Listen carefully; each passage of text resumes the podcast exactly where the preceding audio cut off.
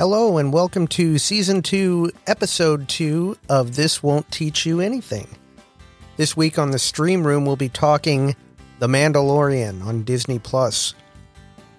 Before we get into that, this past week has just wrapped up uh, the holidays of 2020, and I just just saying it 2020 2020 uh, i don't think there's any of us that are looking more forward to a year uh, being over than this one i don't think there's probably anyone listening who's had uh, overall a more trying year just filled with uncertainty and and things and and hopefully here looking into 2021 uh, there's there's better things on the horizon being that this episode is releasing on uh, January 1st, 2021.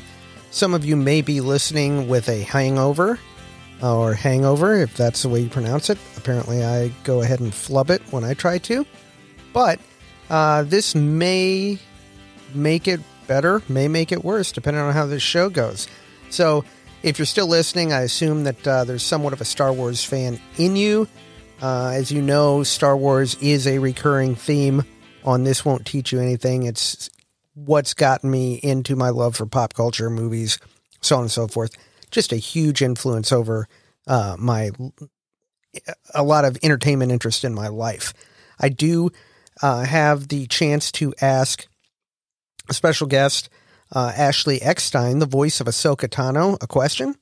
And so we'll be getting to that as well uh, and how um, how she ties into uh, the Mandalorian. I will say that it was. Uh, they say don't meet your heroes. Um, Ashley Eckstein couldn't have been uh, a nicer person to talk to, and um, if you ever do get the chance to meet Ashley Eckstein, the voice of Ahsoka Tano, I highly recommend it. She won't uh, she won't uh, degrade your image of what a uh, a celebrity uh, can be as far as being a, a, a genuine person. It's always nice when people exceed your expectations of, of them. I hope all of you did get a chance to connect with uh, loved ones over the holidays, uh, however you were able to. And again, we're all just looking forward and rooting for 2021 as a whole. So, without further ado, let's go into the stream room. This week, we'll be talking The Mandalorian.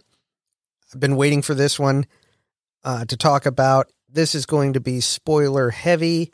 So if you haven't seen The Mandalorian or, or are in the process of watching it, I would not listen to this episode until afterwards.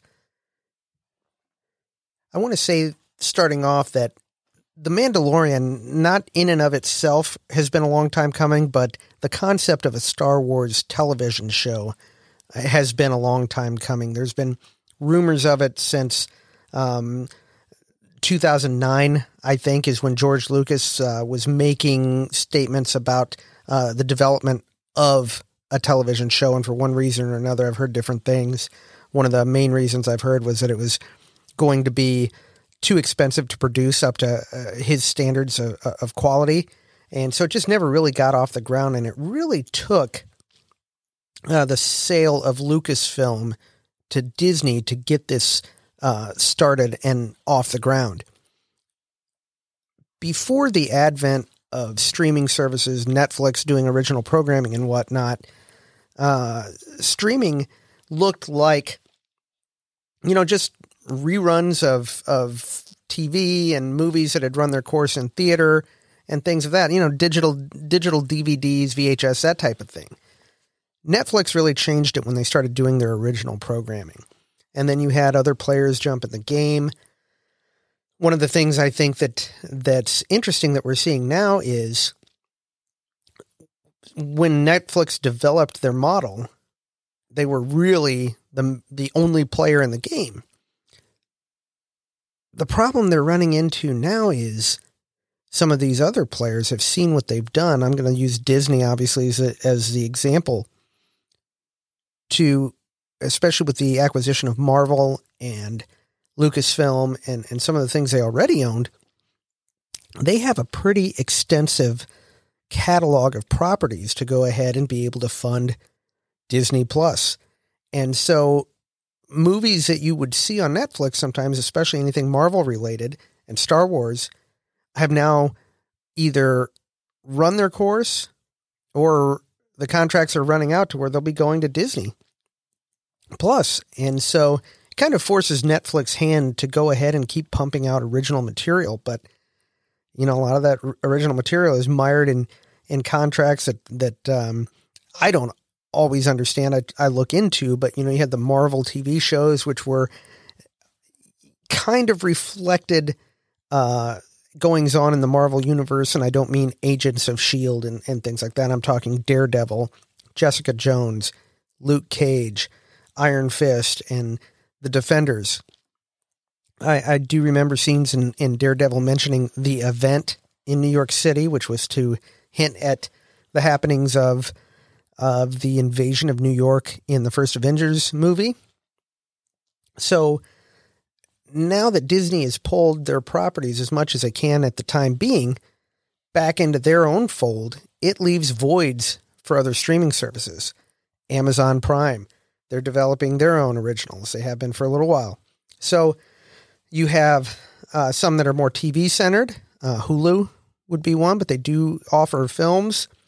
And then you've got some of the free streaming services as well. So there's just a lot out there. Um, where I'm going with this is now that Disney owns some of these big properties, Marvel, I mentioned again, Lucasfilm, they're able to do things that would have been cost prohibitive in the past. And now them owning Industrial Light and Magic, uh, who patented the technology of stagecraft, which is the way the Mandalorian films. If you've ever seen a behind the scenes documentary on some of these high budget, uh, intensive CGI uh, background generated films, you know that you've seen green screens or blue screens.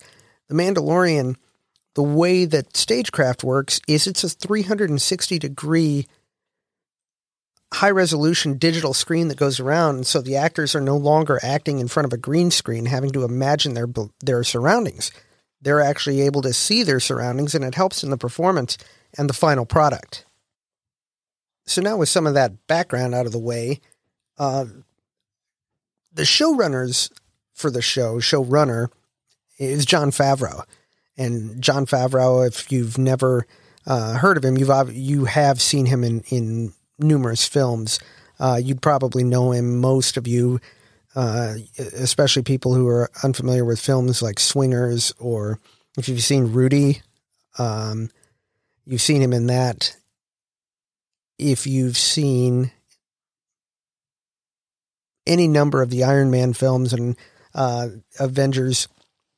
Avengers, Endgame, Spider Man, Far From Home, um, I believe Homecoming as well. He's Happy Hogan in those films. So, uh, Jon Favreau, having directed Iron Man 1 and 2, uh, has a huge amount of geek cred. And um, he's also directed, he was working on um, the Lion King, the remake, the, the photorealistic version.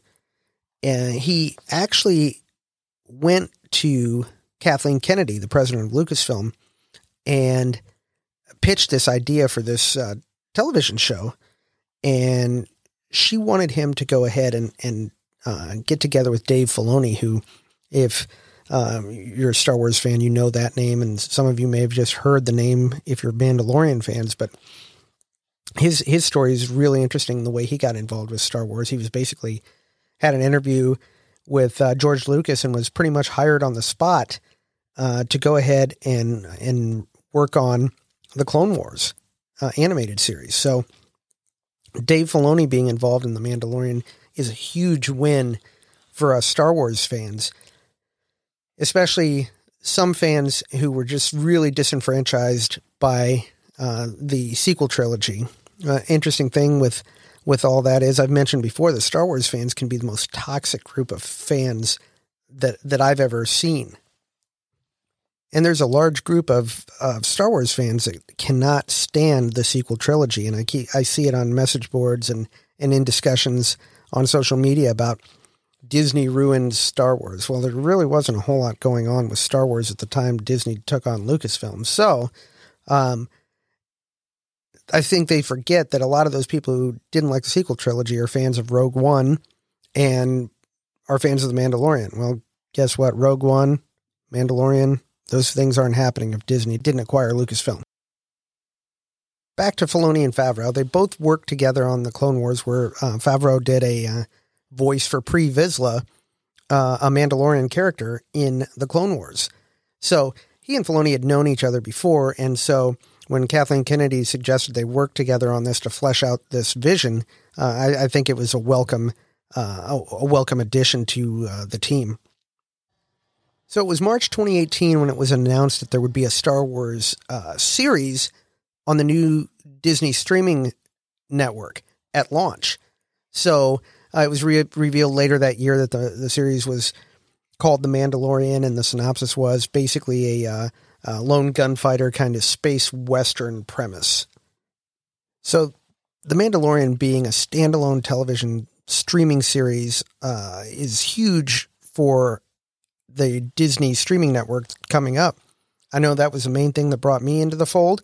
Probably still would have gotten it at launch anyway, but the added promise of a Star Wars television show was just absolutely uh, too much to go ahead and, and, and not be involved from day one. I think what Disney was doing here as well was it was going to be a testing market as well to see, you know, what else uh, could they do with it. Uh, there was always talk of doing Marvel shows uh, that took place between the movies and whatnot, but with Mandalorian being the first one out of the gate, there was a lot writing on it. Uh, it's huge success, and season one uh, introduced us to a whole different uh, group of characters than we were used to seeing in the films. So some of the locales were familiar, but uh, some of the alien races familiar, but the characters, for the most part, were new. And that's what I think brought so many people in is they were just looking for something fresh that felt familiar. So you had, uh, again, going back to the sequel films that Disney released, The Force Awakens, some people felt it was too familiar to uh, stories that had come before. The Last Jedi was too divisive, too different. And then The Rise of Skywalker went back and became a little too familiar for some people's taste. And so that that sequel trilogy and even the prequels before that, you know, again, driving division amongst the fan base. The Mandalorian, with Jon Favreau and Dave Filoni on board, look to heal a bunch of that just by their their straight nerd cred and uh, Star Wars uh, love that they insert into this series. So the Mandalorian is basically a character that is a bounty hunter that goes through the galaxy, uh, one bounty at a time, trying to in you know just just make it to the next job, able to fuel the ship, uh, keep enough money to do those type of things and just move along. The series takes place five years after the end of Return of the Jedi. And in that film, we saw the defeat of uh, the Empire at the time uh, at the hands of Luke Skywalker, uh, redeeming his father and defeating Emperor Palpatine. So now, one of the things I think that the, the show did so well that, you know, a lot of people never really thought about is hey, you know, you defeat, you cut off the head. What happens to the rest of the snake? Well, there's a void left over.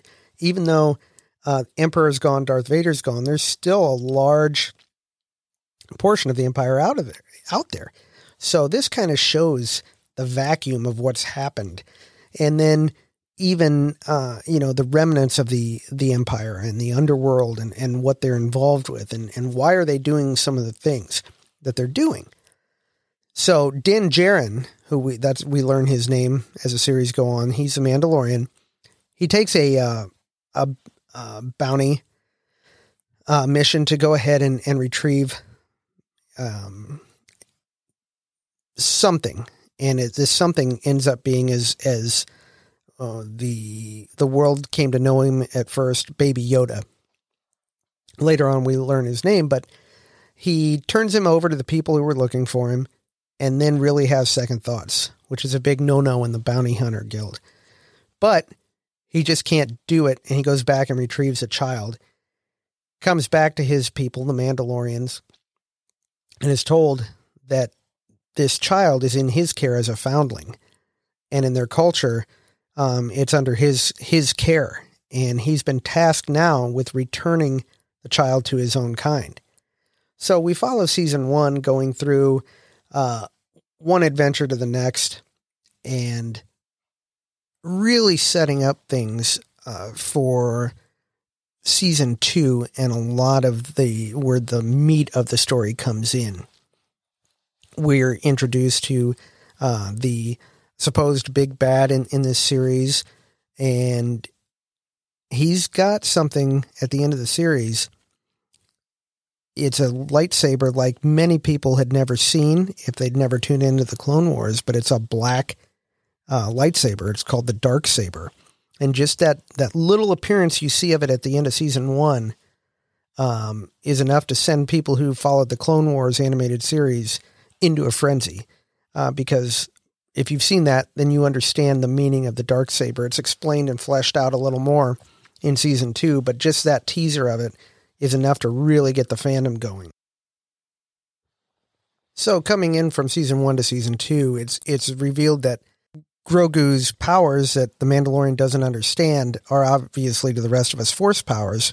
If you're a Star Wars fan and all, you understand that. If not, you're along with uh, Din Djarin, the Mandalorian, in wondering why can he move all this with uh, just his hand and do these things. So his, his mission is to return him to a Jedi. Now, the Mandalorian has no idea what a Jedi is, and so season two takes place with him um, finding out what a Jedi is. And season two is also fantastic. One of those dream seasons of a show where there's just not a bad episode. Um, and we get so many, um, so many things, so many treats handed to a, a Star Wars fans that have have seen and and uh, reviewed uh, past work in the Star Wars universe. Again, I'm talking Clone Wars, the original trilogy, so on and so forth. Um, I, I, think the first hint that I remember seeing in it and really going, "Uh oh, this could be really cool," is uh, during season one when um, Fennec Shand, played by Ming Na Wing, uh, Wen is lying there dead and you hear somebody walking up to her and you just see the back of somebody walking up, but you, it's what you hear. You hear spurs. Now, to original trilogy fans, a, a lot of them are going to associate that sound and how how big that is, how big of a moment that is, and what that could mean. Basically, again, I told you there was going to be spoilers here. The original trilogy, when Boba Fett was around, you heard spurs when he walked. So uh, that was kind of the first tip of the cap that we might see somebody who we thought died a long time ago. To us in the in this universe, it would have been five, six ish years ago that that he would have died on screen in a really stupid way. Boba Fett, I always thought was one of the more overrated characters in the Star Wars universe. Had cool armor, uh, like the Mandalorian, and did not much else in in the film. So I digress. Uh, so anyway, that was the first uh, kind of tip of the cap that we might see some of these characters uh, cameo from uh, previous uh, versions of, of Star Wars and stories. Season two gave us a lot more. We run into characters from the Clone Wars, uh, Bo Katan, who, interestingly enough, was voiced by Katee Sackhoff in um, the Clone Wars animated series and is actually played uh, her in the flesh uh, by Katee Sackhoff in the um, in in season two. So that was really cool to see. We also learn that uh, during season one, there's a big there's a big deal made about uh, the Mandalorian Din Djarin not removing his helmet in the presence of others, and in season two, you see Katee Sackhoff's band of Mandalorians have no problem taking off their helmets in front of him, and he doesn't understand why they would do that, and they can't be true Mandalorians and whatnot. But it's revealed that he's he belongs to a subset called the Children of the Watch, who have a different belief system um, uh, of uh, Mandalorian belief system. So that's kind of how that's explained why he doesn't do that. But it also is is for a bigger payoff uh, a couple times in the uh, in the story of season two when you do see the helmet come off uh, at a couple different points in the story. Another um, big payoff in this season, and one that people had been waiting for for a long time, um, that Disney never really confirmed, but we kind of all knew it was coming by who was involved and whispers. But they did a really good job of not letting anything leak. Was the first in a in person appearance, live action appearance of the character of Ahsoka Tano, and in the Clone Wars, uh, we follow her from when she's 14 all the way up through Rebels uh, when she's full grown and um, has really developed as a character. So there's there's a lot of backstory and and uh, uh, Ahsoka's story itself already fleshed out. And in the the animated versions of the Star Wars universe, the Clone Wars and Rebels, uh, Ahsoka was brought to life, and I say brought to life not just voiced by Ashley Eckstein, but really brought to life. Um, and if you if you read anything about Ashley Eckstein, she is a real deal when it when it comes to uh, Disney and Star Wars fandom. She's she's not just somebody who auditioned for a part they didn't care about. Uh, she actually is Ahsoka Tano. And I say she is Ahsoka Tano because so much of of what Ahsoka is is really uh, brought to life in the way that uh, Ashley voices her, and it, it it's almost like um, like she puts a part of herself in Ahsoka uh, in in the performance. In the uh, television series, Ahsoka is played by uh, Rosario Dawson, who does a fantastic job uh, bringing her to life, and it was a high point of the season. But going back to Ashley Eckstein, uh, who has a clothing line called Her Universe for um, girls who want to be involved more in, in the fandom, and there just wasn't the same amount of of what Ashley thought uh, apparel and and things aimed at uh, young women and women in general uh, to get on board with their their uh, fandom. Uh, she started this line, and it's available at Hot Topic. I've seen it at Box Lunch but uh, it's just refreshing to you can tell when you hear Ahsoka and when you hear Ashley talk that uh, that the character really means a lot to her. And I was fortunate enough to go ahead and be able to ask her a question, and here it is. Ashley. Hi, Andrew. Hey, how are you? Oh, good. How are you? I'm doing well. And I just want to tell you how cool it is to be able to talk to you right now. Oh my god! Um, I love your work. Oh, thank you. I know that we don't have a lot of time, but I have a question for you. Sure. Yeah, let's dive in. To me, as a character, Ahsoka is one of the more interesting ones in uh, Star Wars. Ahsoka, for me, is one of the best developed characters in all of the Star Wars universe. And I think one of the things that helps that is that we really get to see her develop from a young age of 14 when she appears in the Clone Wars film through the series up through Rebels and to where she is in The Mandalorian. Your performance does nothing but help that. Um, it, it's clear that she's more than a character to you. It just shows you, you really see in the in your performance and in interviews that you've given that that Ahsoka is really a part of you. Yes. What in your mind is the reason that Ahsoka has become such a huge fan favorite. I think Ahsoka is such a huge fan favorite because we've had so much time with her. Um, you know, there's, like you said, there's very few characters where we get to be with them for so long and get to know them for so long. But I think truly the connection is that Ahsoka in Clone Wars is the eyes of the audience. So we experience the Clone Wars through Ahsoka's eyes. And even though she's in a galaxy far, far away, um, the lessons she learns and the emotions she feels are very relatable to us here on Earth. Um, and I also, we on purpose, we didn't point out her gender um, or even her you know, it, was just Ahsoka was Anakin's Padawan, and so everyone related to her, whether it was you know female, male, um, everyone did. Uh, you know, a transgender, everyone relates to Ahsoka, and I think everyone could put themselves in Ahsoka's shoes, and then also Ahsoka over time. Um, to me, represents the light side of the force. I think Ahsoka is just so positive, and she represents hope. And I think her her messages of hope and always finding the light and and you know turning away from darkness um, and always doing what's right and always helping each other each other no matter what i think inspires people it's almost like ahsoka is who we all want to be and um, so yeah I, does that answer the question It does. It absolutely answers my question. It's even better than I thought it would be. Oh, thank you. Because I could gush. I could gush on that subject.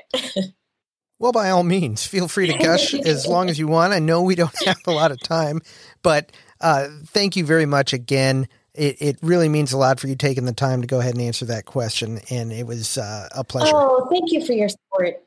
It means means the world. Thank you, Andrew. Nice to meet you. So you can see what I mean when they're not always right when they say don't meet your heroes. Uh, Ashley was nothing but kind, and it was it was a blast to just go ahead and spend a few minutes with her. Back to the Mandalorian, uh, again, so many things happening in season two, and without going into so much depth, you know, just the character introductions, we do get a redemption of sorts uh, for uh, Boba Fett, who I mentioned earlier, I thought was one of the more overrated characters in the Star Wars universe. But what they've done with him in the Mandalorian is is nothing short of phenomenal. It's really engaging what they've done, and uh, Boba Fett will have his own series in uh, uh, December 2021, the Book of Boba Fett. But I think all of us can agree who have seen uh, season two and again, if if this hasn't been enough spoilers for you, this last one is huge. The last episode of season 2 brings us the return of Luke Skywalker. And it's nothing short of spectacular the way it's pulled off. Uh, there's always a little, a little, you know, grumbling amongst the community when you you know of, of the CGI use of of a younger Luke and and whatnot. But all in all, it was pulled off spectacularly. I don't think there was. I never read any leaks about this. Um, we also get R two D two showing up, and it really left us with some some great scenes um, and and open ended questions about what happens now and I think that's one of the great thing about the Mandalorian is that a show that you can talk about in its quote unquote off season is one that really has people engaged. And it's a show I don't think that you you necessarily need to be a huge Star Wars fan to go ahead and enjoy. My wife um, has seen all the Star Wars uh, films, uh, mainly because she's married to me. On her own, she probably would have never saw them. She enjoys them well enough but they're they're a movie she saw one time and and probably forgets most of it. The Mandalorian she really enjoys. So um, you know, it's got a little something for everybody. The hardened fans, the casual fans, and people maybe it's their first introduction to the Star Wars. So Mandalorian, I'm sure we'll talk about it later in the future. Uh, episodes, Star Wars always seems to come back maybe after season three, maybe after the book of Boba Fett. Um, Disney uh, announced a bunch of uh, shows hitting Disney Plus originals. We've got uh, Ahsoka now has her own series, which is going to be great. Uh, just a great time to be a Star Wars fan and a nerd in general. That's going to do it for season two, episode two of This Won't Teach You Anything. I really appreciate the support all of you guys uh, continue to give and the comments you make. Um, it's it's uh, really appreciated. I want to give a special thanks to Ashley Eckstein for answering that question I had. As always, you can follow the show at Twitter at This Won't Teach, Instagram, this underscore won't underscore teach underscore you underscore anything, email, this won't teach at gmail.com, on Facebook at This Won't Teach. And thank you again. It really means the world. You guys listening tuning in, and hopefully you're enjoying it. Thanks again, and we'll see you next time on This Won't Teach You Anything.